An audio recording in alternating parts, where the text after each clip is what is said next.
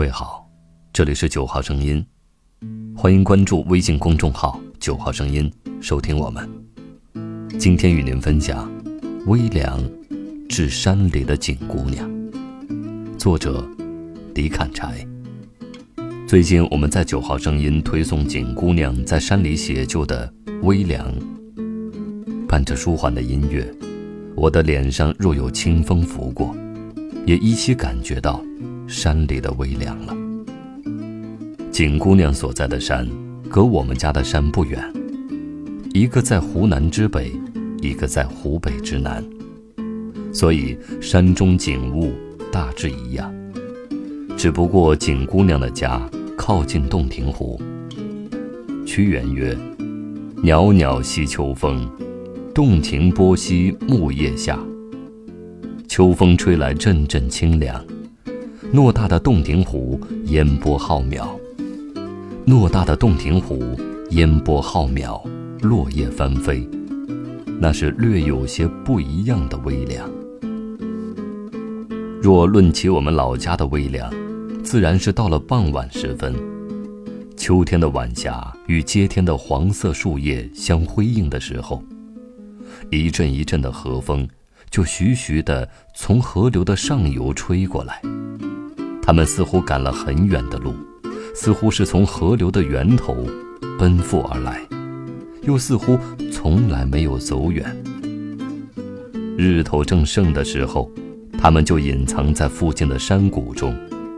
等太阳一落山，日头的暑气瞬间退尽，凉气就迫不及待地抢占地盘。料峭的寒意迫使正在赶着牛羊回家的农人紧走几步，回到家里添衣。秋天的鸣虫趁着夜色的掩护，从四面八方的田野掩杀过来。从刚开始的窃窃私语，最终变成肆无忌惮的奏鸣曲。炎凉的此消彼长之间，一个日头又已经过去了。一些昏黄的灯光透过稀疏的树林，远远地透了过来，足以抵御夜晚的所有寒冷。偶尔有几声牛的铃铛响起，颤动在清冽的空气之中。足以消解这千年的寂寞。秋天的夜晚长了一些，我们浸泡在水一样的秋夜里，内心饱满充实，如同粮仓里的谷粒一样。我们开始变得没有夏天那么急躁，我们慢悠悠地把桌子搬到屋外的道场上，充满喜悦地吃一顿饭，碗筷叮叮当当地响。我们都不怎么说话，都沉浸在这样难得的安宁中。电视开着，新闻联播结束，父亲拍打着蒲扇去看天气预报。我和姐姐一左一右，把头搁在母亲的身上。爷爷拿起他的老烟杆点起了他的叶子烟。大家都懒懒散散地坐着。然而我们并不困。我们睁着黑亮的眼睛，无所谓想什么，也无所谓干什么。我们就像屋旁的庄稼一样，该生长的生长，该收割的收割。秋天的天空总是显得高远，抬起头来，我们有时候能看到满天的星星亮着，有时候能看到月亮从只有一个轮廓的山那边升起来。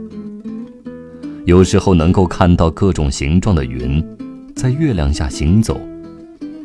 受那句歌词“月亮在白玉莲花般的云朵里穿行”的影响，我坚持认为是月亮在走，但姐姐觉得是云在走。月亮怎么可能走那么快呢？两个人各抒己见，姐姐气哼哼地回屋睡觉去了。我盯着急速飞奔的月亮，百思不得其解。